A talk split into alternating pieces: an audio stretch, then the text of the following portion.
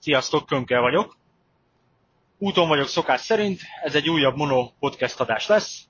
A forgalom, illetve a véznek az aljai dumái beleszűrődhetnek, illetve néha debilnek tűnhetek, mert a forgalomra kell elsősorban figyelnem, nem pedig a mondandómra.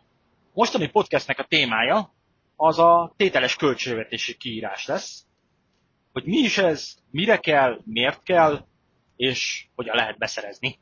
A tételes költségvetési kiírás az minden építésznek, illetve szakembernek a mumusa. Mocskosul sok időt el lehet vele tölteni, mire az ember összeállítja. Tehát úgy képzeljétek el, hogy ha van egy földszint plusz tetőteres beépítésű lakó, új lakóépületünk, és arról van egy egyszerűsített bejelentési dokumentáció, ami alaprajzok, négy homlokzat, két darab metszet a rétegrendekkel, meg a műszaki leírások. Ebből össze kell ütni, és ki kell számolni tételesen a vakolat mennyiségeket, az áthidalókat, ja van statika is, áthidalókat, ilyesmiket, tehát tételesen mindent végig kell számolni, ezt úgy higgyétek el, hogy nagyon alsó hangon egy ilyen tételes költségvetésnek a kiírás elkészítése, tehát árazás nélkül a profitnak 4-5 óra. Tehát aki tényleg ebben, ebben van nap, mint nap, azoknak 4-5 óra. Úgy, ha van digitális anyag hozzá, végig lehet kattintgatni mondjuk Ariket fájba, vagy, vagy autóket fájba a dolgokat. Ha mindez kinyomtatva van, és léptékbe kell kinyomtatni, és vonalzózni kell, meg minden, hát arra azért lehet számolni nyugodtan egy két-három óra pluszt. Vannak olyan szakik, akik ebből élnek. Tehát ilyen tételes költségvetési kiírásokat készítenek árazatlanul, nagyon jó meg lehet belőle egyébként élni, de nagy a felelősség is. Már 20 évvel ezelőtt is volt egy Terc Viking nevű költségvetés készítő program, rohadt jó az a program. Úgy képzeljétek el az egészet, hogy az összes építési munkanem meg minden föl van benne sorolva, és akkor rákattintasz, hogy falazás. Kiválasztod a falazóanyagot, milyen szélességben, tehát mondjuk poroterm 30-as tégla, vagy poroterm tégla 30 cm szélességben, hőszigetelő habarcsa, vagy nem hőszigetelő habarcsa, tehát ezt is tudja, beírod a mennyiséget, és akkor ezt ő összerendezi egy komplett költségvetési adatfájlban, amit aztán ki lehet exportálni Excelben is, meg PDF-ben is, meg mindenben. Tehát lesz egy olyan költségvetési kiírás, amiben ott a munka nem, maradjunk ennél a példánál, hogy falazat porotem 30, a porotem téglából 30 cm szélességben hőszigetelő habarcsa, hány négyzetméter a falazat, utána ott van az, hogy az egységára, tehát a anyag egységár, anyag, munkadíj egységár, és értelmszerűen a program beszorozza majd a kettőt. Öt, illetve hát hat oszlopunk van, van önmagában a munka nem, van a munka mennyiség, az anyag ár, négyzetméterre, tehát egységre vetítve, a munkadíj egységre vetítve, illetve hát ezeknek a szorzata, tehát az anyag arra az adott munkára vetítve, vagy arra az adott munkanemre vetítve, és a, a munkadíj arra az adott munkanemre vetítve. Ez azért nagyon fontos, mert ha bármi ok folytán eltérés van a tényleges építésnél, és mondjuk be van írva 110 négyzetméter falazás, de neked a kiviteleződ azt mondja, hogy hát számoljunk már el 140 négyzetméter falazás. És miért? Mi történt? Tehát mitől lett 30 négyzetméterrel több? Előfordulhat, hogy a megrendelő kért mást, előfordulhat, hogy a, a költségvetés kiírást készítő számolt el valamit, illetve hát sajnos a leggyakoribb, hogy hát a kivitelező megpróbál egy kis plusz pénzhez jutni, és mondjuk peribe számolja a nyílászárókat, meg egyébként ezeknek megvannak a költségvetés készítésnek a, a szabályai, hogy mekkorát vonhatsz le, stb. stb.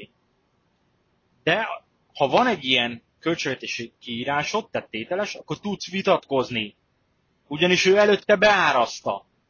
És ha mondjuk ő beárazza 7000 forintra a 30-as tégla falazást négyzetméterenként, és ő azt mondja négy hónap múlva, amikor zajlik a tényleges munka, hogy 9000, akkor miért, öreg? A kivitelezési szerződés arról szólt, hogy a kivitelezési szerződés mellékletében lerakott költségvetési kiírás alapján, meg a értelmszerűen tervek alapján. Tehát nincs ilyen, hogy közös megegyezés nélkül a 7000-es négyzetméterárat azt hirtelen fölemelem 9000-re, mert rájöttem, hogy aluláraztam, vagy éppen többet akarok lehúzni az egészben. Nincs ilyen. Ez a tételes költségvetési kiírás pont ezért jó, mert el lehet számolni benne mennyiségileg is, és a tételárral is. Ez a legfontosabb része egyébként ennek a, a tételes költségvetési kiírásnak. Bármi gondod van a kivitelezővel, vagy egyébként kivitelezőként bármi gondod van a megrendelővel, akkor föl lehet rúgni az egészet, már természetesen a szerződés engedi, és el lehet számolni bármilyen munka közben. Tehát nem az van, hogy egy sajtcetlin kapsz egy árat, hogy szerkezetkész építés, 40 millió forint. És azt se tudod, hogy ebből mennyi a munkadíj, vagy mennyi az anyagdíj, de ha még ezt is tudod, még akkor sem tudod tovább bontani. És ha el kell búcsúzni egymástól, hidd el nekem, hogy teljesen aránytalanul lesz elosztva az elvégzett munkának az aránya, ahhoz képest, ami még hátra van. Tehát te megrendelőként mindig szarul jársz. Ha pereskedésre kerül a sor, akkor meg pláne szükség van erre, mert mind a két fél ehhez képest fog viszonyítani. És egyébként egy igazságügyi szakértő is ezt fogja elővenni. De egy műszaki ellenőr is, aki részt vesz pénzügyi elszámolási vitákban, ez alapján fog dönteni, meg ez alapján fog segíteni neked. Ez a lényege a tételes költségvetési kiírásnak, hogy már előre rendezi a vitás helyzeteket. Mi az előnye még?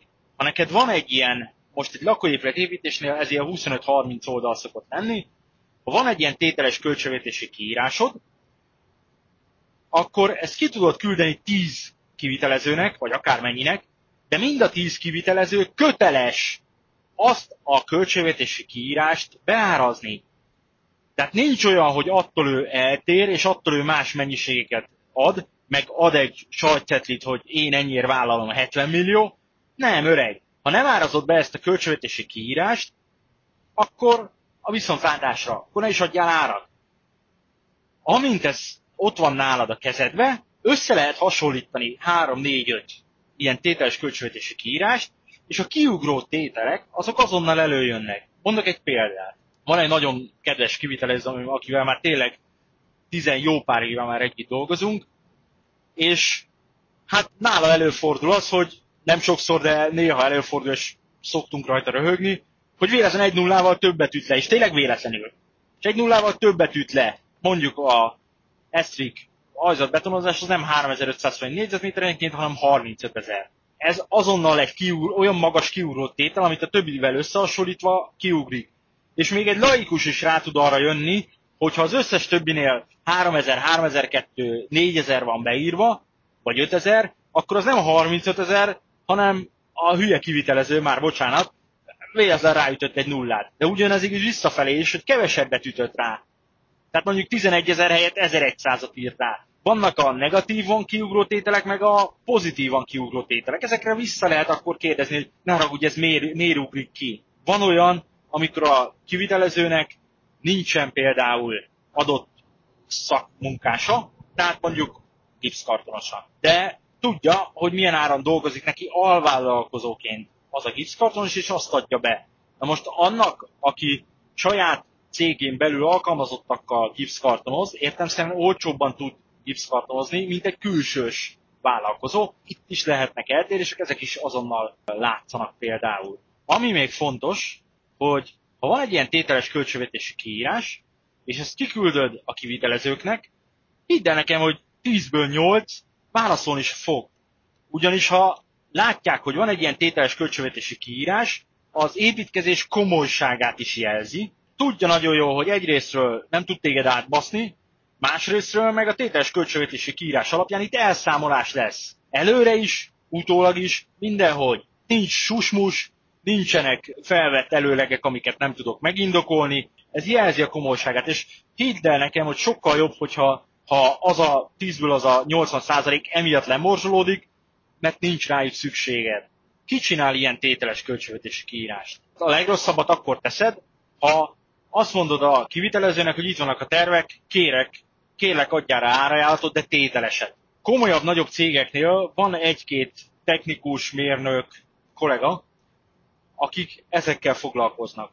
Ténylegesen leül, kinyomtatja a terveket, vonalzózik, számol, és egyebek, és utána beárazza. De ha kiadod ezt két mondjuk két-három ilyen komoly cégnek, akkor egyrésztről semmi nem garantálja azt, hogy mindenki úgy teljesen ugyanazt fogja beárazni. Ugyanazt kellene, mert hogy a műszaki leírások, anyagok, mennyiségek ugyanannak kéne kijönni, de nem tud ugyanaz kijönni, lesz benne azért valamelyest eltérés. Ez az egyik. A másik pedig egy kicsit etikai dolog, bár az építőiparban etikáról beszélni egy kicsit meredek, de amikor mondjuk azt, hogy három cégnek kiküldöd, akik megcsinálják a tételes költségvetési kiírást, hidd el nekem, hogy mindegyik el fog baszni erre két, három, öt, hat órát, munkaórát, és te azt mondod, a három közül jó esetben azt mondod az egyiknek, hogy oké, okay, tiéd a munka, az az egy nem fogja elkérni ennek a tételes költségvetési költségvetés készítésnek az árát, mert hogy ő megnyerte a munkát. De a másik kettő teljesen jogosan kéri el a költségvetés készítésnek a díját. És itt különböztessük meg a költségvetés készítést és a költségvetés beárazást. Ugyanis ha te kiküldesz egy árazatlan költségvetési kiírást egy cégnek, tök lazán, akár fejből be tudja árazni, mert tudja, hogy milyen tétele, tehát milyen árakon dolgozik, azért nem kérhet pénzt.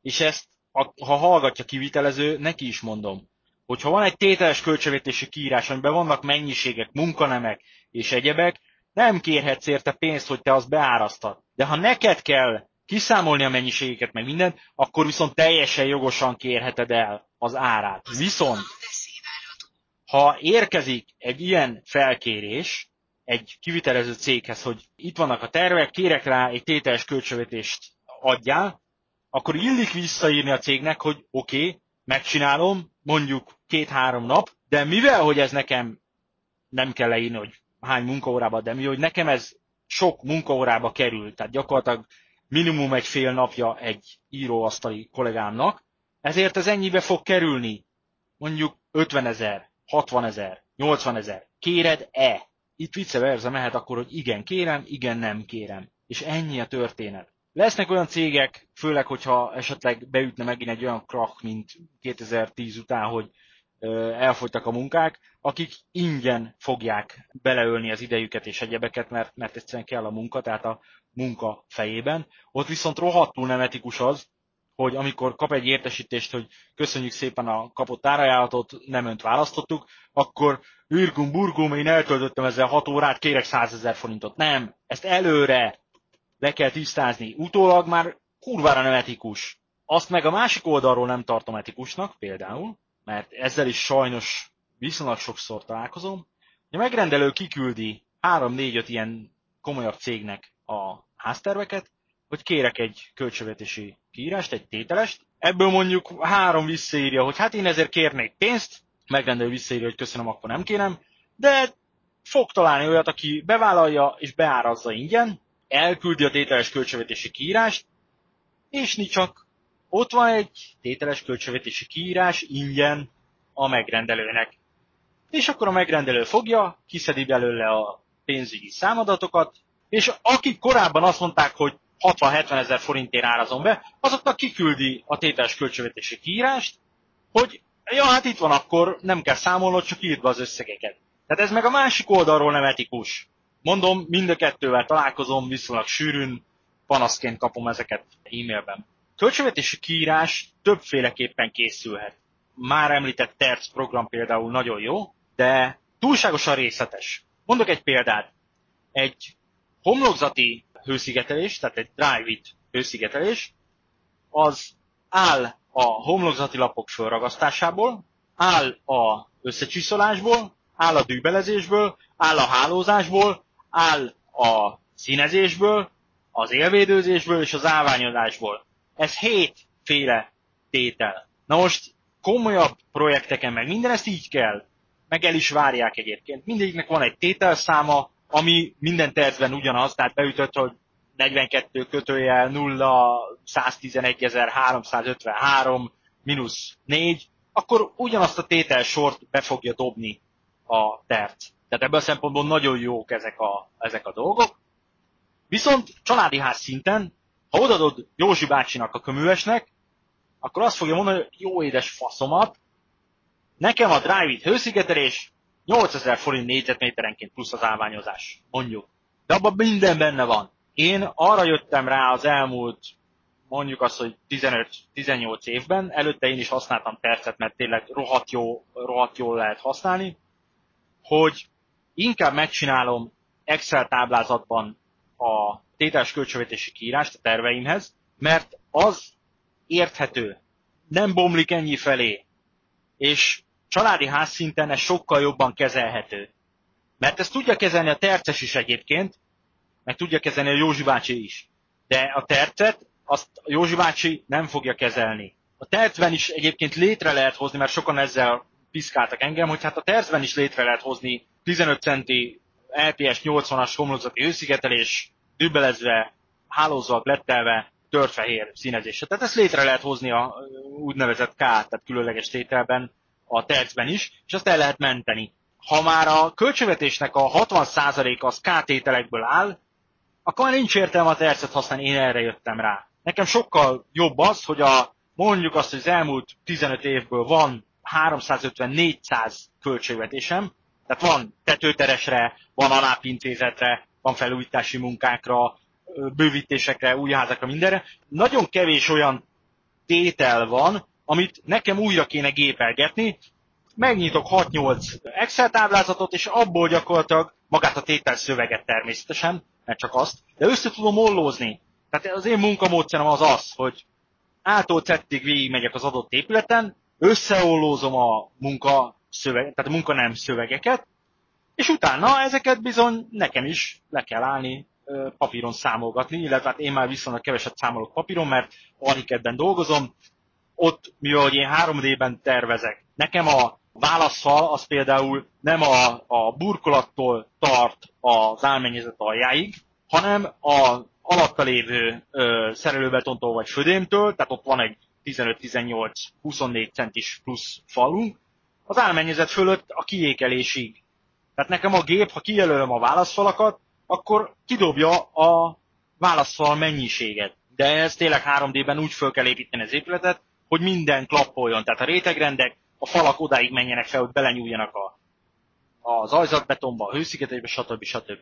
Tehát én ennyiben előnyben vagyok. Így dolgozok, és a mennyiségeket így tudom kigyűjteni. Ami egyébként egy kicsit kvázi hülye biztosá is teszi a rendszert, mert nem számológépen pötyögök, ahol véletlen rákönyökölök és, és elütök valamit, vagy, vagy papíron valamit kifelejtek, hanem, hanem tényleg jobban ellenőrizhető a dolog. Tehát én azt szoktam csinálni, megcsinálom a tételes költségvetési kiírást, félreраkom két napra, és két nap után az elejétől végig számolom megint az egészet, tehát kigyűjtettem az adatokat a géppel, nem -e felejtettem el, vagy nem basztam el valamit benne, mert utána tudok megbizonyosodni arról, hogy akkor, akkor tényleg esetleg jól vagy rosszul dolgoztam.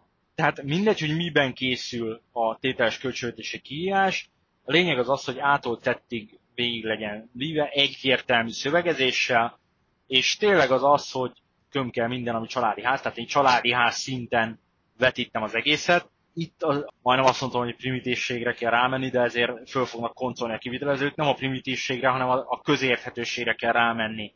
Tehát amikor a egyszerű köművesnek is be kell tudni árazni a költségvetést, és azt meg kell érteni a megrendelőnek is. Erre kell rálőni, és ez nem, ne értsetek félre, ez nem észbeli színvonalat akar, hanem egyszerűen műszaki színvonalat. Tehát nem várhatom el a megrendelőtől, hogy a szakszavakat úgy értse, mint ahogy én, vagy akár a kivitelező. Az egyik bővítés, felújítás, átalakításos tervezési munkámnál megcsináltuk azt is, hogy ja, tehát ami még fontos a költségvetési, tételes költségvetés kiírásnál, hogy ez munka összesítőnként van, tehát vannak falazási munkák, vannak tetőfedés, van bádogozás, van betonozási munkák, vasszerelés, tereprendezés. Tehát ennek megvannak a műszaki összesítői, amiben így bele kell tenni a tételeket. Bármilyen hülye hangzik, a gipszkartonozást az például vagy a vakolásnál fogod megtalálni, vagy a falazásnál. Szigeteléseknél értelemszerűen megtalálod a vízszigetelést, a hőszigetelést, minden egyéb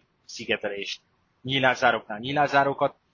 De ez azt eredményezi, hogy lesz 18-19 lapfül, ha az Excel-t nézzük, amiben így az ajzat betonozásnál, tehát a betonozási munkáknál ott benne van a vasatszerelő beton, a födémnek a felbetonja például, na, elbasztam a lehajtást. vasúti átjáró az autópályán. Te vész, nem vagy egy kicsit meghűlve? Hát ez kurva jó. Na, szóval betonozási munkáknál ott megtalálod a, az alapozást, a vasatszerelőbetont, a födénfelbetont, a zajzat esztriket, így akár ezeket így egymás alatt hat tételbe. Ez nem tükrözi a, az időrendi sorrendet. Amikor elszámolás van, akkor a 18-19 lapfül között oda-vissza kell ugrálni. És ennél a már említett felújítási munkánál, na, torlódáson előttem, lehet, hogy mégis lesz vasúti átjáró. Tehát ennél a már említett munkánál megkért a megrendelő, hogy rendezzük már ezeket időrendi sorrendben, mert neki úgy sokkal könnyebb kezelni az egészet, és egy Excel táblázatnál rohadtul könnyű annak, aki érti, hogy melyik munkanemek hogyan következnek egymás után. Ezt összeraktam egy ilyen egy oldalra, értelemszerűen végtelenített sorokba, tehát 300-400 sorunk lett a végén. De ott az volt, hogy a, az alap, tehát mondjuk azt, hogy indul úgy, hogy alap árokásás, alapozásba vasszerelés, alapozásba betonozás, zsalukő lábazati fal, földfeltöltés közötte, gépészeti alapvezetékek szerelése, vasalt szerelőbeton, elő kavicságy, vasalt szerelőbeton. Na most ez így hét sor, ezt alsó hangon öt különböző lapfülön találnád meg. Össze-vissza kellene tikitakizni. Így viszont tök jól szeretett fésülni, nagyon jól a megrendelő, nagyon-nagyon jól menedzselte egyébként az egész projektjét, ugyanis a kivitelező az mindig megpróbált több mennyiséget beleírni, mindig megpróbált máshonnan áthozni tételeket, amik, amiket ráfogta, és mivel hogy valamilyen szinten azért szakszavakkal kell ezt a tételes költségvetési kiírást belerakni, tehát az, hogy ellenmagas áthidalók elhelyezése, az, az lehet, hogy 6 darab, de lehet, hogy 16 darab, de a tételes listába ott értelemszerűen ellenmagas áthidalók elhelyezése földszint. Ennyi. És majd amikor a földszint elkészült és haladunk fölfelé tetőtérbe, akkor később jelenik meg mondjuk az a plusz 10 darab ellenmagas áthidaló. Miközben a kivitelező meg mondta azt, hogy hát ellenmagas áthidaló beépítés 12 darab. Nem volt annyi, de az összköltségvetésben ott van annyi, ott abban az adott munkafázisban még nem tartottunk ott.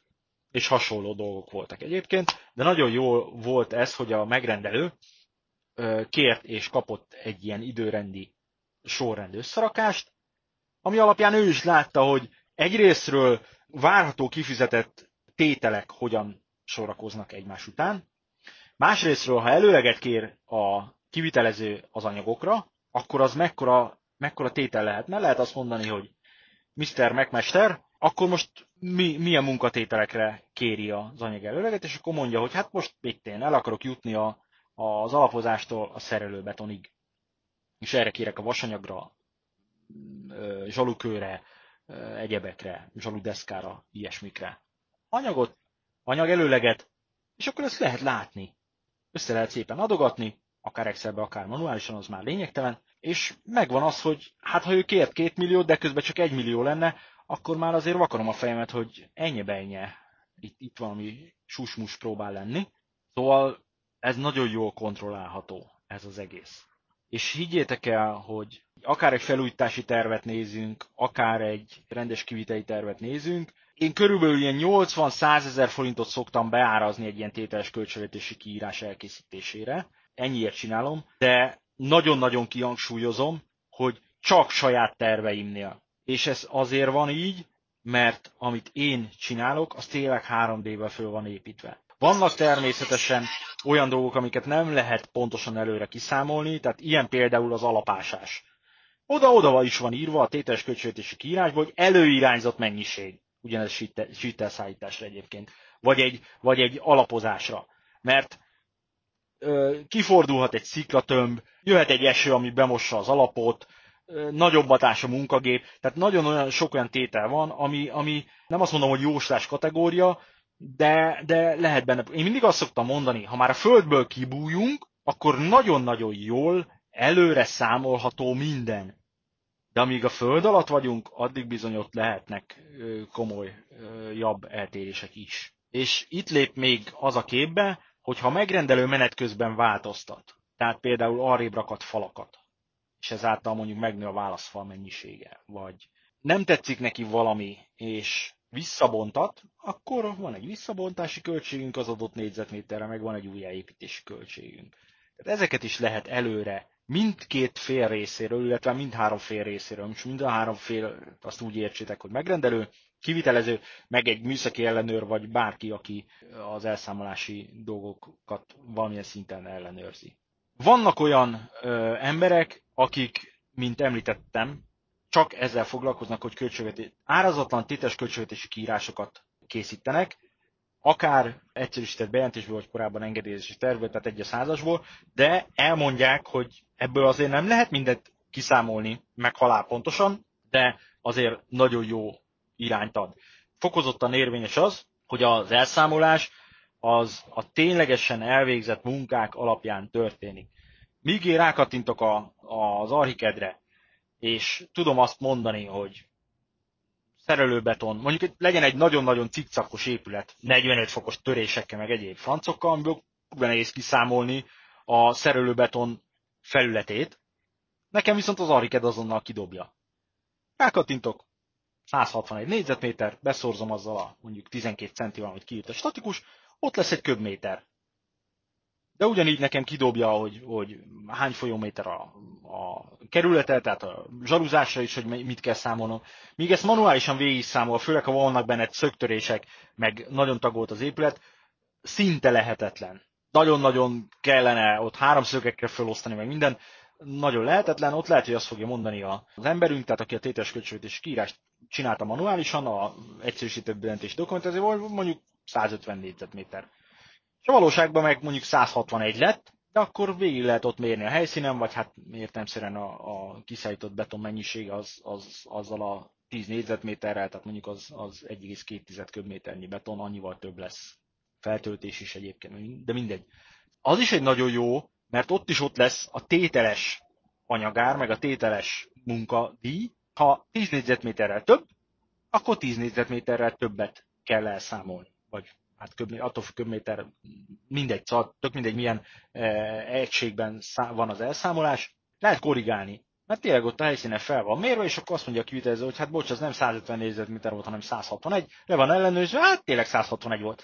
De akkor sem buksz olyan túl sokat, mintha nem lenne semmi, és be lenne hasalva az egész dolog. Nekem nagyon sok tervezési munkám bukott el azon, vagy munkánk, jobban mondva, mert hát többen vagyunk a cégben, nagyon sok tervezési munkánk bukott el azon, hogy én nem voltam hajlandó elvállalni csak engedélyezési dokumentációt, vagy hát most egyszerűsített bejelentésnek hívják, mert abból nem lehet normálisan tételes költségvetési kiírást csinálni, és én azt mondtam erre, hogy inkább nem vállalom a tervezést, mert én nem fogok utána álmatlanul forgolódni, mert hogy jönnek a levelek, hogy ez nem annyi, az nem annyi, az nem annyi, meg, meg nem lehetett belőle előtt. Nem. Ez vagy végig van az elejétől átócettig tervezve, részletes kiviteli tervként, és úgy egy költségvetési kiírás, hogy egyszer nem vállalom a munkát.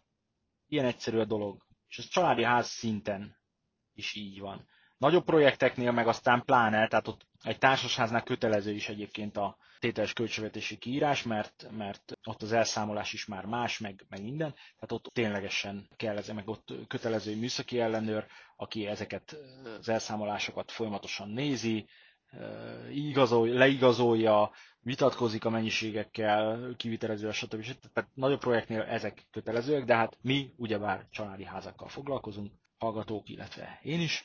Az elején egyébként, ezt most csak így a kollégáknak, vagy leendő kollégáknak mondom, az elején rohadtul utáltam a, a költségvetési kiírás készítést, tehát egy nagyon alávaló dolognak tartottam a tervezéshez képest. És higgyétek el, ez házépítésnek a receptje. Tehát annak az adott háznak a receptje. Olyan jó végig gondolni elejétől a végéig, hogy ez a recept hogyan áll össze, és miből áll össze, hogy ez az, ami tényleges szakmai tudást ad. Ugyanis egy ilyen tételes költségvetési kiírásnál tudnod kell a csomópontokat. Redőny mögé hová kerül, milyen vastag hőszigetelés, mekkora mennyiségben, a felhajtott vízszigetelés meddig kerül, milyen anyagból, mi kerül rá, tehát egy bitumenes, modifikált bitumenes lemezre nem tudsz rávakolni, mert egyszerűen nem tapad meg rajta a vakolat. Ilyen lábazatod van, akkor oda cementreaktív vízszigetelést kell alkalmazni, kent vízszigetelést, vagy raksz rá XP-t. Át kell gondolni mindent ahhoz, hogy működjön a dolog. És ezek adnak egy akkora szakmai tudást, ha megcsinálsz egy pár ilyet, amit átlátsz, pláne esetleg egyébként utána ki is mész, és látod valóságban, hogy hogy van megcsinálva, ami, ami nagyon-nagyon hiányzik erről az épít, ebből az építőiparból. És értem én, hogy megvannak a kasztok az építőiparban. Hú, egy építészmérnök az nehogy már izé, költségvetési kiírásokat csináljon, amikor ott vannak erre a technikusok, meg a, a műszaki menedzserek, meg hasonlók, hogy, hogy, hogy azoknak a dolga. Nem, basszus. Te nem tudsz úgy tervezni valójában, te építészként csak egy design tervező vagy egészen addig, amíg nem látod át szerkezetileg a dolgokat. És ahhoz, hogy átláss szerkezetileg ezeket a dolgokat, mocskosul sokat segít az, hogyha csinálsz ilyen tételes költségvetési kiírásokat. Az meg pláne egyébként, hogyha ezt elbaszod, akkor rajtad verik le. Kőkemény forintok szintjén. Sokan fordulnak hozzám kérdéssel, mostani kollégák, vagy leendő, főleg inkább leendő kollégák, tehát ifjú építészek, hogy honnan lehet felszedni ezt a tudást, ami, ami bennem van. De hülye hangzik Jézusom. Ilyenekből. Évek, kuli munka, és szeresd az egészet. És le kell hajolni ezekért a kuli munkákért, ugyanis ténylegesen ezek adnak szakmai hátteret a valós munkához. A, osztom az észben, tehát az építőipari sztorikban majd mesélni fogok Makovecről, mert volt vele dolgom. Nem egy építményéhez felkértek, hogy csináljak kivitei tervet. Azt mondtam, hogy nem. Mert nem lehet megcsinálni. Tehát nem lehet megcsinálni azokat a dolgait sok esetben, vagy nem lehetett megcsinálni, bocsánat, mert öreg már elhunyt. Nem lehetett megcsinálni, amit ő elképzelt dizájnilag, úgy, hogy az ne ázzon be, ne legyen vele valamiféle szerkezeti probléma. És ez egyébként Makovec házaknak egy jellemzője, hogy nagyon sok beázás meg egyéb olyan hiba van, amit maga a design kialakítás hoz magával. Azt elmondtam már több podcastben, én praktikus építésznek tartom magamat. Nem azt mondom, hogy számomra a design egy utolsó dolog, mert nagyon szeretem, amikor a design meg a praktikum meg a szerkezet egymásra talál, és, és kurva jó minden szempontból, de ha valami necces, azt nagyon-nagyon nem szeretem tervszinten sem mert tudom, hogy abból probléma lesz. És a necces nem úgy kell érteni, hogy drágán, de megcsinálható, már az is egy, egy tud problémás lenni, hogyha okoz a megrendelőnek az az adott dizájneren plusz 2 millió forintos többletköltséget, arra azért felhívom a figyelmet, hogy biztosan akarod-e. De ha ráadásul drága is, és utána mondjuk 5 év múlva tudom, hogy szar is lesz, akkor aztán pláne nem szeretem betervezni. Mert vannak, vannak ilyen részei a lakóépületeknek, ahol a dizájnt azt vagy fel kell áldozni, vagy hát együtt kell élni az a tudattal, hogy hát ez egy állandó gócpont lesz a házban, amit, amit folyamatosan javítgatni kell. Sokszor találkozom azzal a szemlélettel, van egy meglévő épületem, hozzá szeretnék toldani 20 négyzetmétert, tervezd meg. És akkor elküldöm a tételes tervezői költségvetést, vagy árajánlatot, amiben benne szerepel részletes kiviteli terv, árazatlan költségvetési kírás, meg minden, és akkor visszaírja, hogy hát én a családon belül építem, nincs erre szükségem. C és D tételekre nincsen szükségem. És én meg visszaírom, hogy oké, okay, akkor keressél mást, mert én nem vállalom csak az egyszerűsített bejelentési dokumentációt, mert úgyis gebasz lesz közben. Egy egyszerűsített bejelentési dokumentáció, ezt is mindig elmondom, egy 3x4-es szoba az egyszerűsített bejelentési dokumentációban akkora, mint egy gyufás katuja. Nem tudsz annyi információt rátenni, amire szükség van gyufás katúja méretre, nem tudod ráírni a külső nyilázárónak a konszignációs számát, nem tudod rárajzolni a beforduló hőszigeteléseket, mert egyszerűen maximum egy duplikált vonalként jelenik meg egy 5 centis hőszigetelés, de még szinte az sem. A belső nyilázárónak a konszignációja nem fér rá, stb. stb. Tehát lehetne ezt még ragozni. Egyszerűen nem tudsz annyi információt rátenni. És igen, sok-sok ház felépült úgy, hogy csak építési engedélyezési dokumentáció volt, vagy egyszerűsített bejelentési dokumentáció, hát akkor hajrá.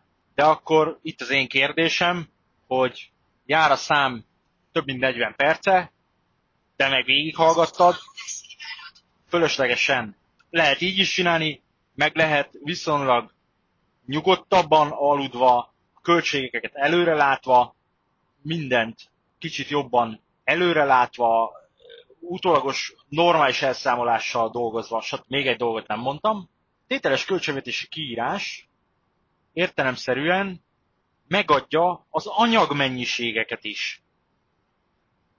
Tehát nem tégladarabra, de ha oda van írva neked, hogy 160 négyzetméter 30-as téglafalad van, akkor megvan az, hogy hány darab megy egy, egy fal négyzetméterbe, hány darab tégla, hány darab tégla van egy raklapon.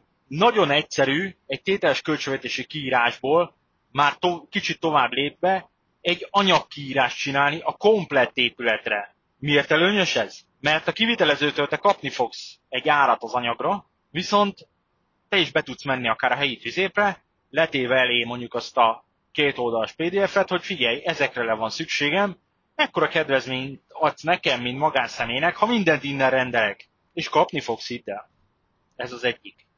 Másik az az, hogy ha látod előre, hogy melyik anyagok mikorra kellenek, akkor, és van kurva sok időd, akkor googlizés, árkereső, árukereső, és ki tudod keresni azt, hogy hol a legolcsóbb az adott anyag, mikor a legolcsóbb kiszállítása, stb. Nagyon sokat tudsz, ha ölsz bele időt és energiát, nagyon sok pénzt tudsz megtakarítani saját magadnak, mert ott van a kezedbe a mennyiségi kiírás mindenre. Jó, természetesen nem vezetékekre, meg csövekre, meg mindenre, de szerkezetkész állapotig, sőt, tovább is igazából, mert válaszfalak is, belső szigetek, tehát gyakorlatilag szinte mindenre, ami nem gépészet. Ott van anyagmennyiség kiírás is. Vasaktól elkezdve minden. És te is be tudsz előre vásárolni, illetve tudod, meg tudod nézni, hogy az adott kivitelező, amit beárazott, az vajon mennyire reális. Mert azért, hát vannak susmusok ott is. Ennyi lett volna ez a kicsit fejtágítós monopodcast adás. Ha tetszett, tartsatok velem legközelebb is. Nem találkoztam vasúti átjáróval autópályán, úgyhogy gratulálok a véznek. És ezt nem veszélyként rakta be valaki, hanem, hanem konkrétan a véz jelzett, hogy vasúti átjáró. Teljesen nonsense. Na mindegy. Nekem még van 47 percem hazáig, szerintem belefér még egy monopodcast adás, a legközelebbi viszont hallásig. Sziasztok!